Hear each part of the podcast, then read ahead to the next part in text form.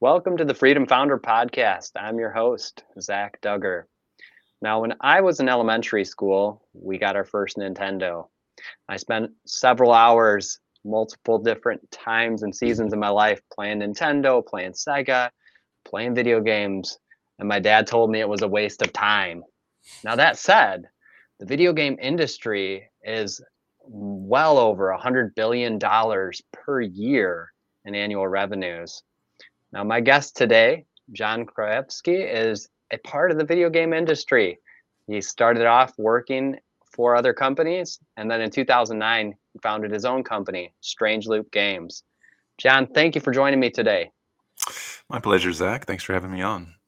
Absolutely. Now, when you got into video games, uh, perhaps even stepping back, as a young child, were you always interested in video games, oh, yeah. gaming?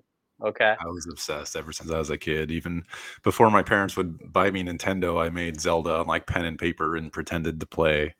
Okay. And, uh, yeah, just kind of kept that obsession as I grew up and turned it into my uh, hobby and then into my career and okay. then into my company. So I think having that awesome. At an early age was really helpful.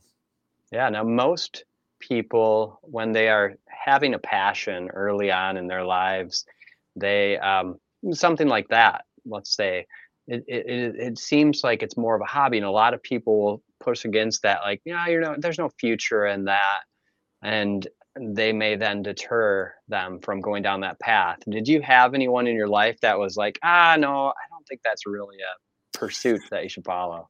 Not really. Actually, my dad was really supportive of it. He got nice. me like Commodore sixty-four and like programming books. Okay. I mean, you'd kind of see the writing on the wall that like computers are going to be huge. And if I'm like yep. obsessed with games, you know, I'm obsessed with computers. So there was that natural connection there. But uh, yeah, fortunately, it's something that's really grown into a massive industry, as you as you said. And, it, and it's just getting yeah. bigger, too. Yeah, yeah, absolutely. I mean, there's been so many advances over time, just in the time frame that we've been alive, really, just to see the uh, maybe the early Um, I, I, we had an Atari at some point. We had a Nintendo, uh, mm-hmm. Commodore sixty-four. I think we might have had that at one point. I might have played Space Invaders, maybe, if that was what it was, if I recall. Mm-hmm. But uh, man, it, it is definitely something that has advanced significantly over time. Yeah, and not just like in terms of the raw graphics and power, which is like photorealistic now. Yeah. But also just in like the variety and like the medium as an art form. Sure. Like, there's so many interesting like types of ways to play games, you know, on different platforms. User-generated content is becoming huge, so players are becoming creators themselves. Yeah. And uh, yeah, it's just uh, really emerging as like the dominant medium for this century, I think, and we're just going to keep see that accelerating.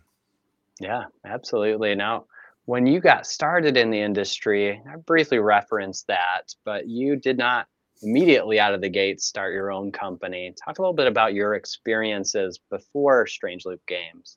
Sure. Yeah. So I worked. Uh, was I went to uh, University of Washington, studied computer science. Okay. And I got an internship at a company called Wild Tangents, which was doing like web games at the time. Yep. Uh, and then after I graduated, I went to work for Midway, which is, you know, a big studio that's been around for forever. And then I went to E A, which is another big studio. So I had about eight years in the traditional kind of games industry um, before I started my business. And so during that eight years, you know, you're building your skills, understanding how the whole industry works. You know, if you're paying paying lots of attention, that's all going to be really useful when you start your own business. And also just building your network. I mean, that's obviously one yeah. of the, the most important things. Is like, you know, the people I started my company with were people that I, I worked with prior. So building that network out is a really nice way to do it. I think if I had started it just out of college, I mean, you get a little bit, you get a head start, but it's also more challenging just because you don't have the knowledge, you don't have the network. You know, you got to do all the like learning yourself versus kind of getting paid to do that learning. Uh, yeah. So, so it worked out well for, for our position. Now, did you do any period of time where you were overlapping getting your company started while you were still working for these other? Yeah, well, uh, like a lot of people in the game industry, I had my hobby project. So Okay. as I was working at Yep. these companies, I just had like my little background hobby Yeah. game that I was making. And over the years, I just kept adding to it and adding to it. And it got to the point where it's like, you know what, this is getting to be pretty cool. What if I just quit Yeah. my job and just like fully dedicated myself to this? So that was the point that I like turned it into a company and went from being like a Yeah. hobby to like my main project. So yeah, there was that ramp up time of like a couple of years actually. Okay. All right. So I was talking to somebody the other day who they shifted from working in a corporate job to then uh, deciding to do something um, using technology, but um, an online type business. Um, but that required some some time and then cutting back on expenses, and they had to move in with family during that time frame. Did you have to make any adjustments in your life at that point when you shifted into starting your company and moved Yes. out of working for E A Sports? I actually, well, I saved up a bunch before I, I made that jump, and then Yep. basically just decided to live really cheaply. So Okay. living off credit cards and ramen, basically. Okay. Uh, and I was roommating Yep. with my co-founder at the time. Yep. Um, so that was that was kind of the route we took it. I mean, there's other ways to do it. Like probably a little later in my career, I would have been able to get funding because I'd had a Okay. little more experience. But I was kind of at that point where like I had to like bootstrap it myself just because I hadn't had that uh, that level of experience that people would give me money yet. Okay. Um, and uh, yeah, it, it worked out for, for us though.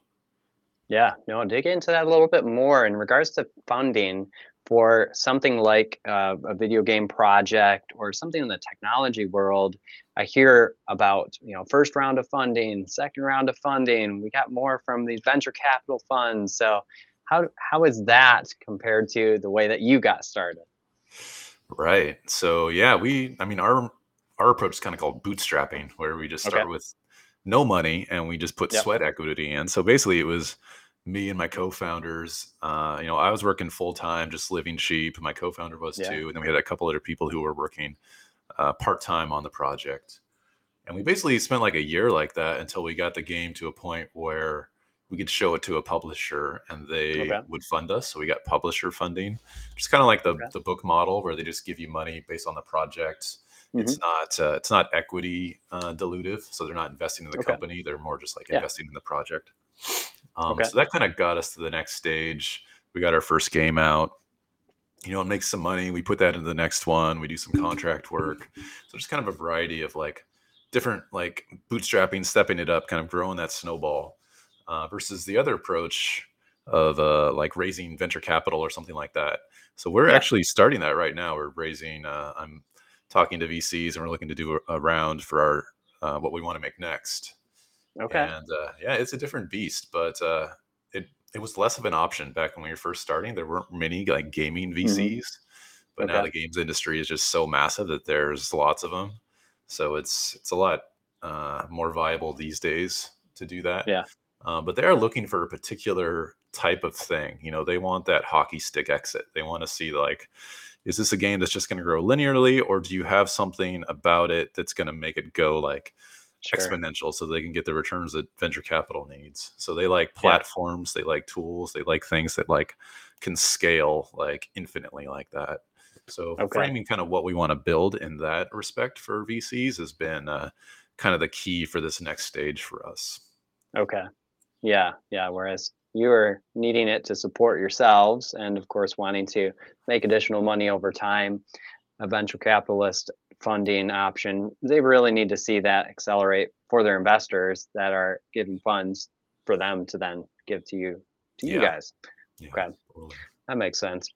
Now, when you started Strange Loop Games, it was just you and, and your, your co-founder, and then you said you had some others that were coming alongside and helping in the projects. Mm-hmm. What, what type of games were you guys focused on at the start? What was your first project?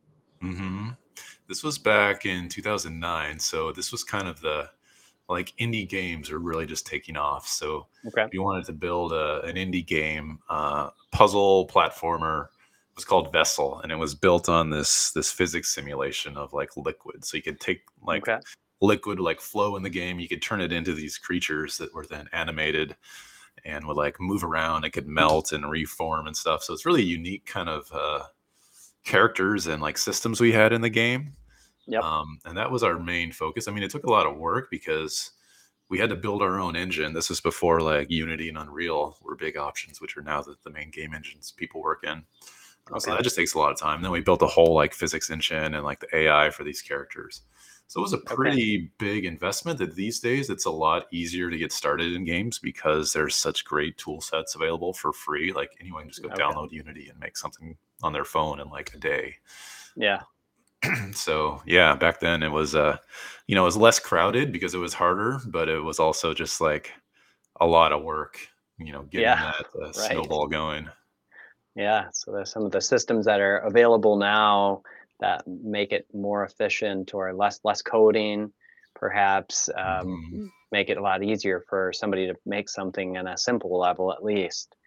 How, yeah. how does that work with regards to the competition now, as you've gotten to this point where there is a little more involvement, more people that have some interest and are engaging in this video game design and trying to make it in this market? Yeah, there's uh you know hundreds of thousands of games on mobile now. Yeah, and just it's a very crowded space. So like it used to be that you just make a game and it would stand out because there weren't all that many games out there. Right. Uh, but but now that you've got to have, you've really got to think about your marketing and the design of the game, of like how how does the design of this product promote its own marketing? So for us, that's uh, multiplayer is a huge part okay. of that, because mm-hmm. if you play a game and you're like, oh, I want my friends to join me, then there you have this natural inclination to like tell people and invite them, and it yep. adds to the experience to them. So the more that you can kind of build that into the game, the better positioned you are against competition, because it's all about just like getting the word out, getting people to talk about it, getting people to like be engaged enough that they are like your promoters, kind of, especially as an indie operation where if we didn't, you know, we don't yeah. have a marketing budget when we started. Yeah. Um, so yeah, that was, that was really key in a lot of our decision making about what type of game we would want to make. It's like, how do we make it market itself? Oh yeah. No, that makes sense. And having it be something that multiplayer option creates that in, in the built-in opportunity for it to be marketed by the individual players while they were engaging in play. Like, check out this game. Hey, man, you can join me. Let's get this together.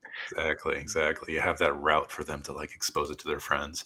And these days, uh, the streamer audience is also super key. So like on okay. Twitch, people yeah. play games, just, you know, people just watch. It's like millions of kids, and not everybody knows this, but like Twitch is like the fourth biggest website, and millions of people just watch people play video games.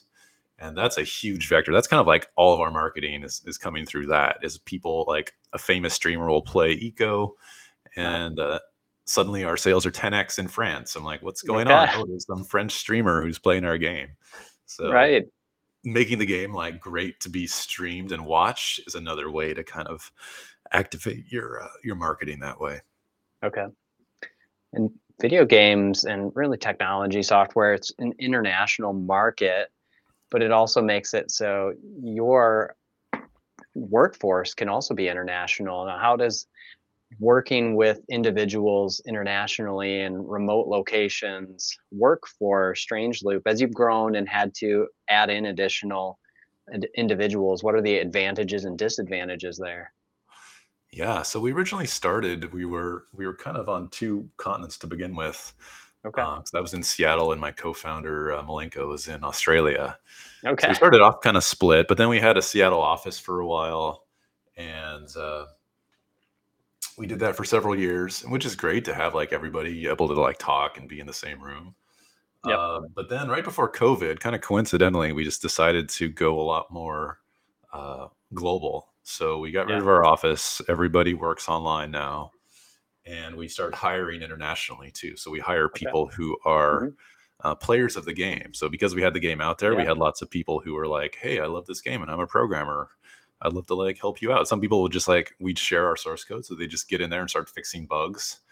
Yeah. And I'm like, uh, you, you want a job? Like you're doing a pretty good job here already. We can start paying you for this. So we, uh, we started hiring internationally. We're currently thirty-two people in twenty-six different countries. Okay. So yeah, so we have a, a lot of time zones to manage. I mean, that's always a challenge. Um, yep. the way we approach that is we kind of have, uh, we've formed sub teams that are in similar time zones. So you're usually okay. overlapping uh, meetings, like doing our all hands meeting. There's no time where it's not like three a.m. for somebody. Sure. So some, some people just have to watch the recording for that later, or we'll do multiple meetings. Uh, so yeah. There's a couple of trade-offs you got to think about when you're hiring globally like this, but then there's really good advantages. Like our hiring pool is now the whole world. Yeah. Right? Whereas, and uh, we're exposed to countries that have much lower cost of living, so we can much more effectively spend, and we can pay them what's an awesome salary in like mm-hmm. Poland or Kazakhstan.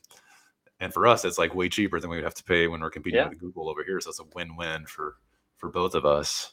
Absolutely. So there's there's lots of opportunities like that that, that happen from the the global approach, um, and it's been good. I mean, one of the biggest challenges is like you got to rethink how you build culture. Mm-hmm.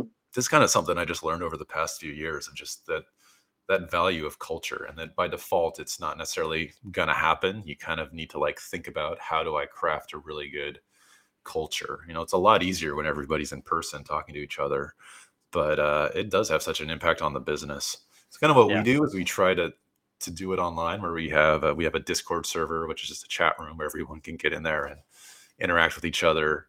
Um, and we play online games together, so we can kind of connect okay. in that respect. Yeah. But just finding ways to like foster communications between people. You know, we play the game together, we play other games together. Uh, it actually becomes really important. Yeah, yeah, just to get continued engagement. You don't have that direct in-person engagement per se, but you have that ongoing engagement and and in an activity that you can enjoy and relate to one another with, it sounds like. Exactly, yeah. Yeah. Okay. So you mentioned the game Eco. Was mm-hmm. that the game that really brought the biggest launch for uh, Strange Loop? Yeah, this has been our biggest success. Uh, we've okay. done about six games, uh, and Eco is the one that's really most resonated with players. It's our main like multiplayer game. It's uh, moddable, so players can kind of make their own mods. So there's okay. all these communities. There's like thousands of communities that players host their own worlds and build out these amazing like civilizations in them. Yeah. Um, yeah, I could share a screen. Do you do you want me to share the visual on there? Or? Oh, uh, yeah. I mean, if you can, absolutely. That that would be great. I'd love to see it. It's something that, um, you know, I think over time uh, I've, I've seen my, I don't play video games presently that much, a little bit with my son here and there, but he loves to play Rocket League. Rocket mm. League is a game that he can go in and he can create um you know they, they, these different cars, and then he can add more money, so it's it's something that he can modify to a certain extent. Yes. But um I love this concept of a game that you can continue to enjoy and modify and change over time, as opposed to those early games that I enjoyed playing, but if you've completed those levels and you've beat the game, got to the final uh, boss, then yeah. where do you go from there? You can replay if you want. So yeah, so let's let, yeah let's let's share a little bit of this now for those that are going to be listening to this. You know, we're going to talk a little bit about the elements because they won't have that visual to see it. Yeah, sure. um, but yeah, to your point of, you know, games have much more customizability. Like I love Rocket League for that. You can really customize your cars and everything. Yeah. In our game Eco, you are basically customizing a whole world where you're with other people. Uh, okay. So you're building up this society from scratch. Like you start from this pure just wilderness, and you have to take resources from the environment in order to uh, create your civilization. But in the process of that, you can actually impact the environment. So you can, you know, chop down too many trees. You can make species go extinct. You can actually damage wow. or pollute it. Okay. So you yep. have to understand this impact you're having and make decisions as a group. And you do that with uh, with the government. So you can create a government in the game that makes laws, makes regulations. And it's all with real people forming together. So yeah. you think just really interesting interactions that are, you know, different every time because people have different ideas how to approach things, different kind of conflicts arise. Yep. And you're trying to achieve this end level goal of shooting a meteor down. Okay. Uh, so you, you have to build like industry, technology, research to stop this disaster from happening, uh, where everybody kind of has a part to play in that. So you have to trade, you have to have your own kind of niche. But it really involves everybody, kind of unites unites people together. it's really just like virtual society idea is what we're doing. Yeah, no, I love that. And then it also seems that there's some element in there about uh, the uh, environment and mm-hmm. and consideration of of the global environment in which we live. Yeah, exactly. So the whole game runs on a, a simulation that we coded up, which is okay. basically using like ecological principles, simulating populations, how they're impacted by like loss of habitat or pollution. Mm-hmm. Uh, so the visuals here, you can see we expose the graphs of all that to players so they can see like what's happening with the different animal populations, what's the C O two level, you know, is going to make sea levels rise. So you kind of use, you can view all that data and then use it to make decisions. Okay. Uh, for example, you can pass laws. So like if you, a law is passed, then it will prevent players from uh, from violating it on the server. And this law, you got to like run it through elections and get it approved by your government. So it's this really powerful way to like make decisions as a group. This is an example of our law interface here, where you can tag it onto different actions. And then uh, like here, if you chop down a tree that's an old growth redwood species, Uh, and you're not a federal civil servant, then it's prevented. So this is like a script that players actually yep. like script the civics of yep. this world. So super fascinating okay. what they build. Yeah, no, I think that's that's a really uh, unique, and there's depth to that consideration. Not just here's uh, this this place you're you're working in, but you can actually take these simulations and you know identify okay, if you do this, then this does occur, and that's the impact that mm-hmm. you have. Wow. Yeah, exactly. You're much more tied to the consequences of your actions, which I think is really powerful, just in like a, a human sense. You know, there's stakes to the mm-hmm. game that like you can lose this world. Yeah, yeah, absolutely. Um, I'm going to go ahead and drop it back to just us here. Sure. Um, as I saw a little bit of delay in the video for those that are watching, some uh, delays on my side at least.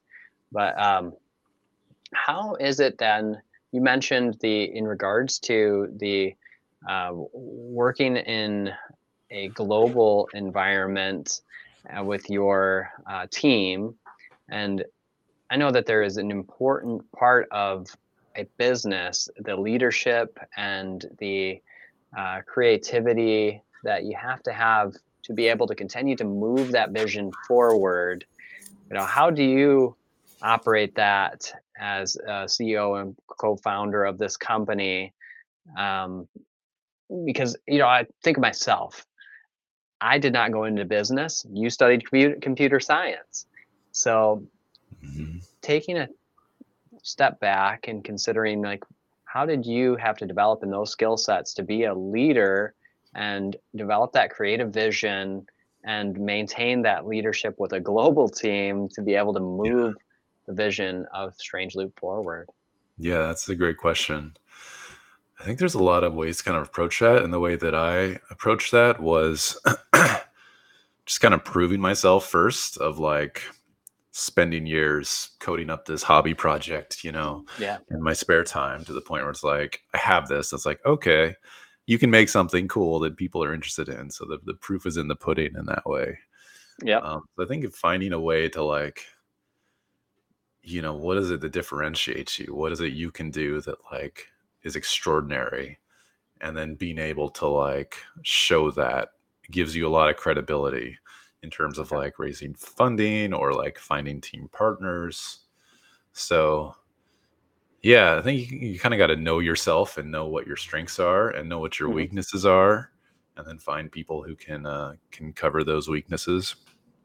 But, yeah. um, or just keep developing them. Because like my background is, like you said, programming. But then when mm-hmm. I start my own company, now I'm doing a bit of everything. I'm doing the business side, right. I have to hire people, I have to figure out the finances and the yeah. design side too, which is a whole nother can of worms. Um, right.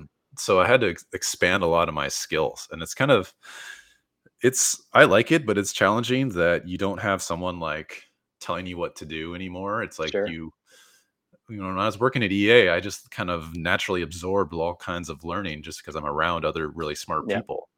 But now I'm like starting my company, I'm alone, or there's a couple people and they're not working in the areas that we need to master. So it takes a lot more just energy of like going out there, talking, you know, learning on your own, figuring out what resources you need, meeting people, being uh you know extroverted and just like get connecting to people who can kind of help you or advise you.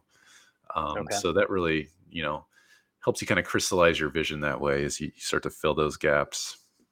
Yeah. Yeah.